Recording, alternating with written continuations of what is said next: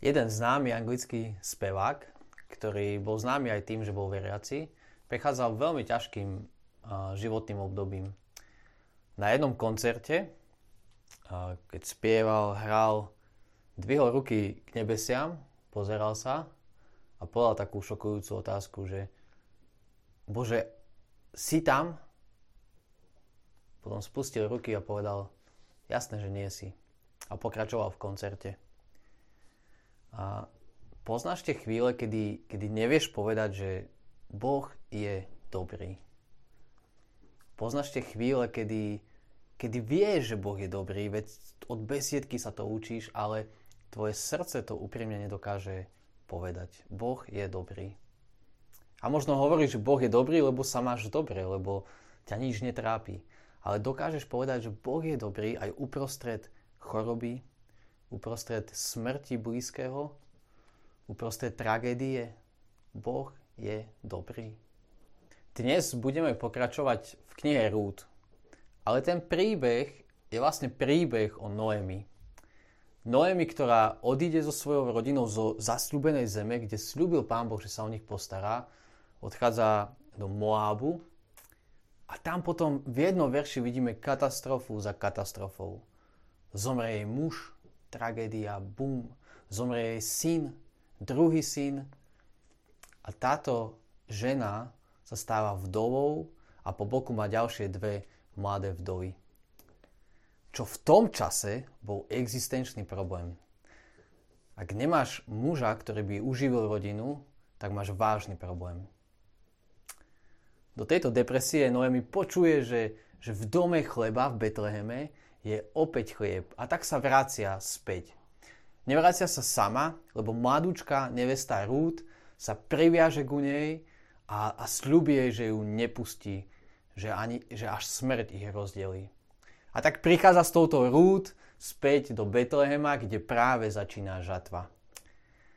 Ale Noemi nevidí ani radosť v tom, že Rút ide s ňou, Noemi zažíva trpkosť, hovorí, že nevolajte ma Noemi, čo znamená spokojná, volajte ma Mara, čo znamená trpká. Lebo Pán Boh na mňa toto dopustil všetko. Noemi nedokáže v tomto momente povedať, že Boh je dobrý. Všetko, čo vidí, je len, je len temný mrák, hmlistý, nič iné nevidí. Dokáže povedať, Pán Boh je, ale nedokáže povedať, Pán Boh je dobrý. A tak budeme pokračovať v tejto druhej kapitole a tá moja modlitba je, aby sme aby sme naozaj videli Božiu dobrotu aj v, tých, aj v ťažkých životných situáciách. A nielen Božiu dobrotu vo veľkých zázračných prejavoch, ale aj v každodenných skutkoch, ktoré Pán Boh nám dáva. Tak prečítajme teraz prvé tri verše eh, z druhej kapitoly Rúd, ktoré som nazval Beznadejné ráno. Rúd 2, 1 až 3. Noemi mala z mužovej strany príbuzného, majetného muža z Elimelechovho rodu, volal sa Boaz. Moabčanka Rúd povedala Noemi, chcela by som ísť na pole zbierať klasy za niekým, kto mi to dovolí. Noemi jej odpovedala, choď, dcéra moja. Rúd teda šla na pole za žencami a zbierala klasy. Noemi a Rúd prišli do Betlehema v čase žatvy. Ale čo z toho, keď oni nemajú pole, oni nemajú nič. V Betleheme, v dome chleba je opäť chlieb, ale ich špajza je prázdna. A tá otázka, ktorá vysí vo vzduchu je, že, že kto sa o tieto dve vdovy postará? Čo si počnú? Kto im pomôže? Vtedy nebol sociálny štát ako teraz, žiadne sociálne dávky, nič. Oni naozaj prežívali, že môžu od hladu zomrieť. Ten hlad bol pre nich na, reálnou hrozbou, ktorú si my už nevieme predstaviť. A navyše, Ruth je Moabčanka, je, je cudzinka, imigrantka a z pohľadu Židov, ktorí tam vtedy žili, je, ona tu nepatrí. Ona tu nemá čo robiť Božom ľude. Není tu vítaná. Tak čo si počnú? Kto im pomôže? Ale autor už vie a pripravuje nás to, na, pripravuje nás v prvom verši a hovorí, že je tu niekto. Je tu príbuzný, boháč a volá sa Boaz. Nádej to, uh, autor to už vidí, a, ale Naomi, Noemi to vôbec nevidí. Noemi je tomuto slepa. Noemi zdá sa tuto, v tejto kapitole, že je paralizovaná, asi zrejme svojou bolesťou a trpkosťou, nedokáže sa zhostiť aktivity, proste to, čo vidí, je len, je len hmlistý mrak a svojej bolesti, svojej trpkosti a preto aktivity sa zhostuje mladúčka cudzinka Rúd. No tak ide, chce, chce, chce aby prežili a, a ide zbierať okraje polí, ktoré inak židovský zákon práve toto prikazoval, že keď Židia budú zbierať obilie, tak majú nechať tie okraje, nemajú to robiť úplne presne kvôli takýmto cudzincom a chudobným ľuďom, aby bolo o nich postarané. Lebo taký, aký je Boh, taký je jeho zákon. A Bohu záleží na chudobných. Bohu záleží a vždy záležalo aj na cudzincoch. Aký je Boh, taký je zákon. Tak Rúd ide podľa tohto zákona a očakáva, že, že možno sa aj niečo ujde. Ale my sme v dobe sudcov. Ak si pamätáte, to znamená, že vtedy si každý robí, čo chce. V sudcov v 19. kapitole sme videli, že ako, ako tam mladé dievča bolo znásilnené, rozsekané na kúsky. A do tohto prostredia Rud teraz vstupuje. Mladá vdova, cudzinka, bude behať za chlapmi a zbierať, tu, uh, zbierať nejaké obilie. Toto je naozaj hop alebo trop. Buď sa vrátim s niečím, alebo sa možno ani nevrátim. Postará sa Pán Boh o ňu. Rud je úplne odkázaná na pomoc zvonku. To aj doslova hovorí v tom druhom verši. Hovorí, chcela by som ísť na pole zbierať klasy za niekým, u koho nájdem milosť. Rud vie, že je odkázaná na milosť či nemilosť iných. Mám jednu skvelú kamarátku, ktorá vyrastala v detskom domove, teraz je v domove na polceste veľmi inteligentné dievča, ktoré číta knihy, veľmi dobre sa s ňou rozpráva, veľmi starostlivé, super dievča. A toto dievča, takisto ako všetci ostatní z toho detského domova, keď, je, keď bola mladá, išla k psychologičke a tam ako všetci ostatní dostala odporúčanie, že, že má ísť na špeciálnu školu. Veľmi by si chcela robiť maturitu, ale, ale nemôže. Zo špeciálnej školy nemôže si maturitu. Je, je odkázaná na neúspech Bože, kde si? Kde je nádej? A zrazu sa scéna úplne zmení. A z ťažkého beznadejného rána sa stane nádherný deň milosti. Čítajme 3b ďalej. Stalo sa, že zbierala práve na tej časti pola, čo patrila Boázovi z Elimelechovho rodu. A vtedy hľa prišiel z Betlehema Boaz a povedal žencom, hospodin s vami. A oni odvetili, nech ťa hospodin požehná. Aké náhodičky. Rúd zo všetkých tých betlehemských polí je práve na poli Boaza. U toho Boaza, ktorého, o ktorom nám autor povedal, že je veľmi dôležitý pre túto rodinku už v prvom verši. Je práve tam, kde má byť. A tu z hľa zrazu vchádza Boaz. Aká náhoda. Alebo nie? Alebo, alebo predsa Božia neviditeľná ruka ďalej riadi veci aj s touto obyčajnou rodinkou Rúd a Noemi. Pán Boh ďalej koná a Rúd je presne tam, kde má byť. Na Boazovom poli. A Boaz je presne tam, kde má byť. Spolu s Rúd.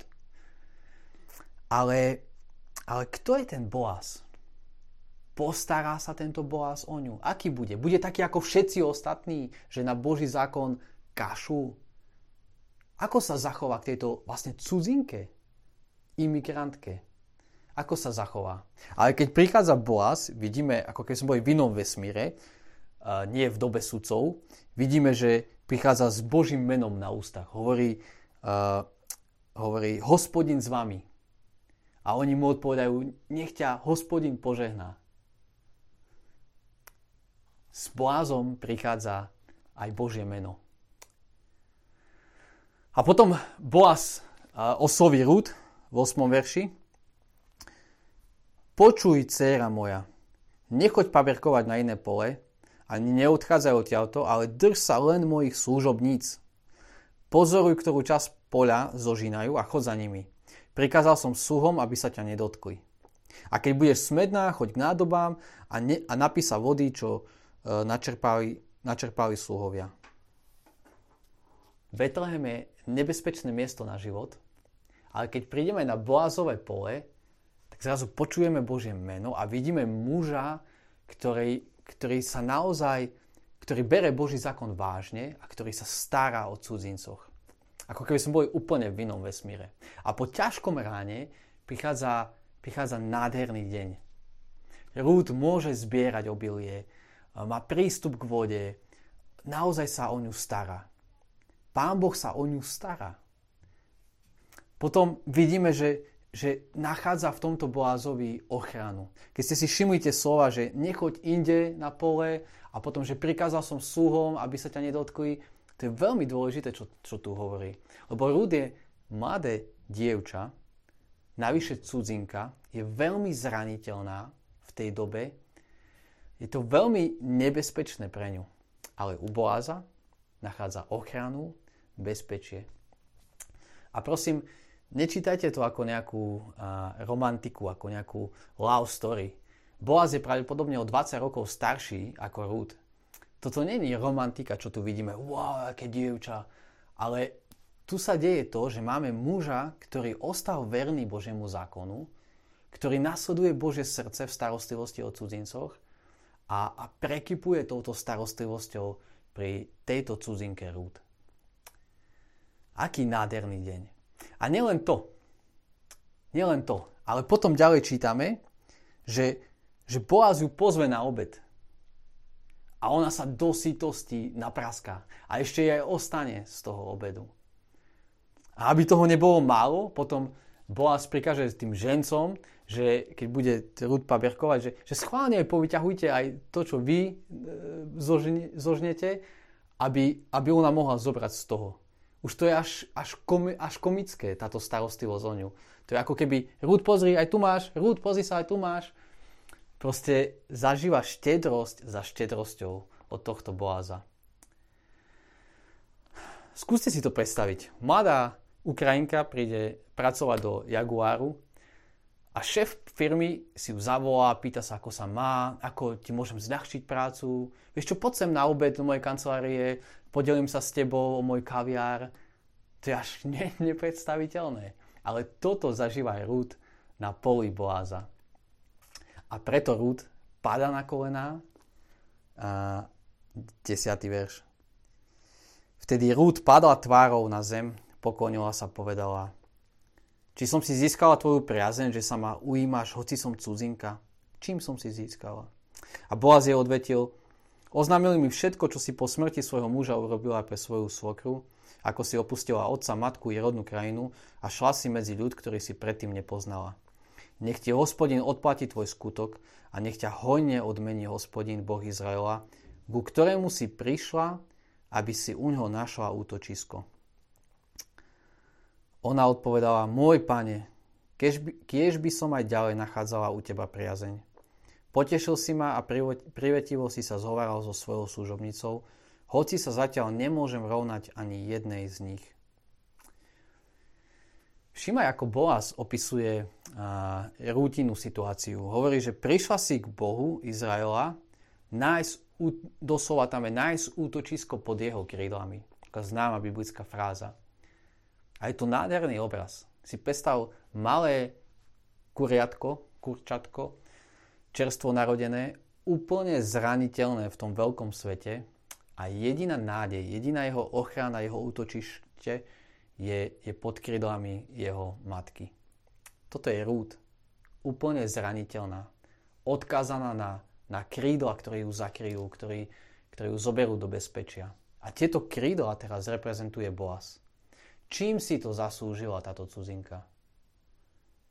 Čím? A ona vie, že ničím.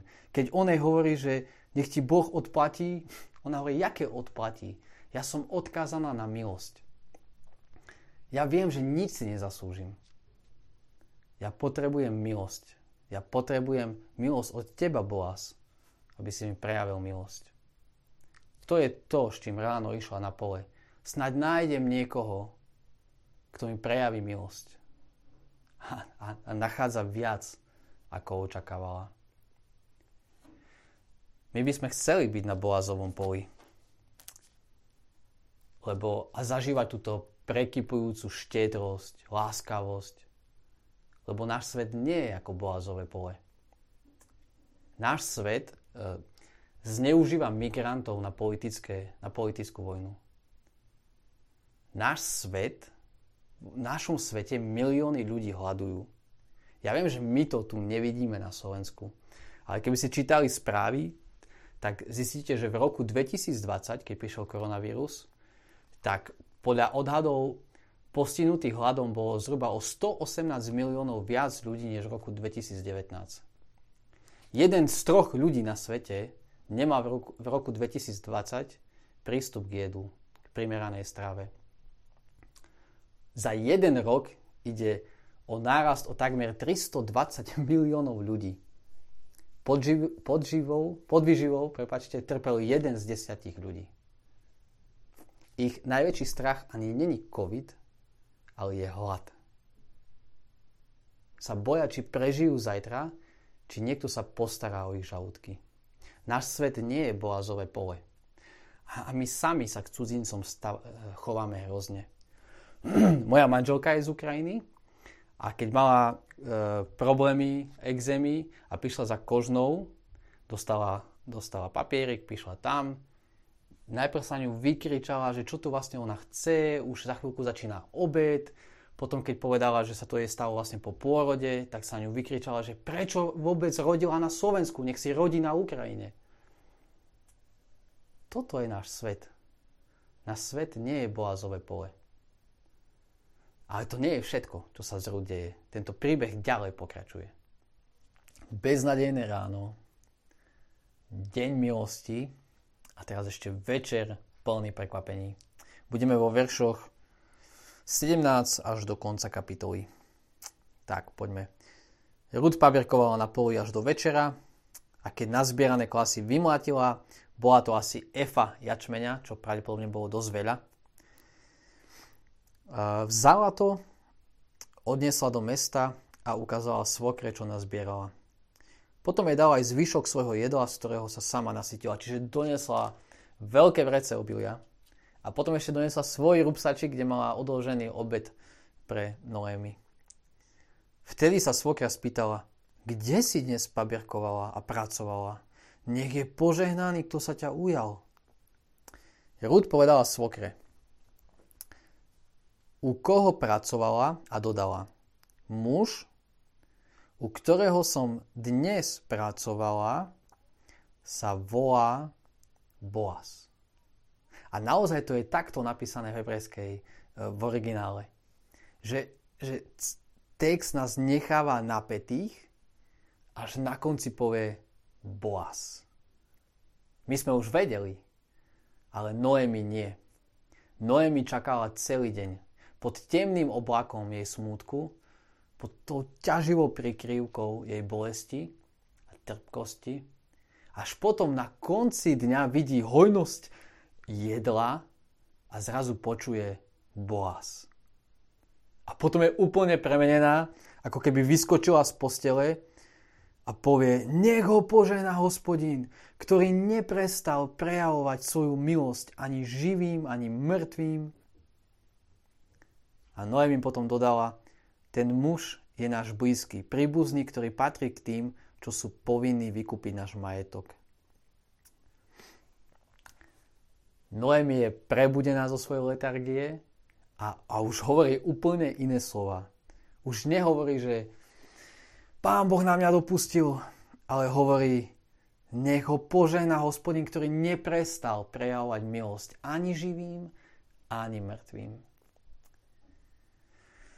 Tento muž Boaz totiž to není len nejaký pánko, ktorý hodil žobrakovi nejaké mince, aby ten človek prežil jeden deň. A Rud mal naozaj krásny deň. Ale Noemi vie, že tento muž sa môže postarať nielen o jeden deň, ale o celý ich život. Podľa toho židovského zákonu, keď, keď zomrel manžel alebo zomrel nejaký chlap, tak potom príbuzný mal to právo postarať sa o tú rodinu, vykúpiť si tú rodinu. A Noemi toto vedela. Večer plný prekvapení. A, ale tento text nekončí až tak happy endom. Ten posledný verš je, že že Rúd sa teda pri zbieraní klasov pridržala Boazových služobníc až do skončenia žatvy jačmeňa i žatvy pšenice a bývala u svojej svokry. No to, že bývala u svojej svokry, nemôže byť ani happy end nejakého príbehu. Nie v našej kultúre a už vôbec nie v ich kultúre. Oni nemajú chlapa. Oni nemajú niekoho, kto by sa postaral o ich budúcnosť. Možno, že majú teraz chleba, ale žatva končí. A stále je vo vzduchu otázka, kto sa o nich v skutočnosti postará. A tak čakáme. Čakáme. Noemi vidí nádej, Rúd absolútne netuší a spoločne očakávajú, čo bude. My už vieme, že, že Rúd je dokonca v rodokmeni Ježiša. Že Pán Boh si všetko toto používal na to, aby, aby z tohto pokolenia prišiel Kristus. Ale o tom budú potom ďalšie kázne. Nechcem prebiehať. Ale pointa je v tom, že, že oni ešte nevidia celý príbeh. To, čo tento večer vidia, je, je dostatok chleba. Je, je štedrá Božia starostlivosť, ktorú si oni nejak nezaslúžili. A tak čakajú. A my čakáme. Sme uprostred adventu a očakávame. Očakávame príchod Boha, ktorý, ktorý napraví tento pokazený svet. Ktorý rozúzli tieto veci, ktoré sú pre nás hmlisté. Ktorý dá všetko do poriadku. Ktorý vezme týchto zraniteľných, hriechom poničených, ubiedených outsiderov pod svoje krídla záchrany. Teraz možno, že je to veľmi hmlisté a uprostred tvojej bolesti určite, ale Pán Boh má plán. A toto očakávame. Že teraz máme nádej, že Pán Boh drží tento svet pevne v rukách. Že má plán. A advent pozera dopredu. Pozera, kedy Pán Boh príde. Ale pozera aj dozadu. Aby, aby tomuto nášmu očakávaniu dal skutočnú istotu, skutočnú nádej. Pozera dozadu na jasličky, pozera dozadu na Krista, lebo totiž to bol lepší a skutočný Boaz, skutočný zbožný Žid, ktorý si naozaj vážil outsiderov a prejavoval im neskutočnú priazeň. V jeden deň stal v synagóge a čítal Duch pána je nado mnou, lebo ma pomazal zvestovať chudobným evaneliom a uzdravovať skrušených srdcom. Poslal ma vyhlásiť zajatým prepustenie, slepým vrátiť zrak, utlačaných prepustiť a vyhlásiť milostivý rok pána. Sadol si a povedal, dnes sa splnilo písmo, ktoré ste práve počuli. A presne to sledujeme v evaneliách. Vidíme Krista, ktorý má neskutočný záujem o outsiderov, o cudzincov. Tam, kde Boaz kreslí obr, uh, obrysy štedrej starostlivosti, to Ježiš vyplnil farbami. Vidíme, ako sa stará.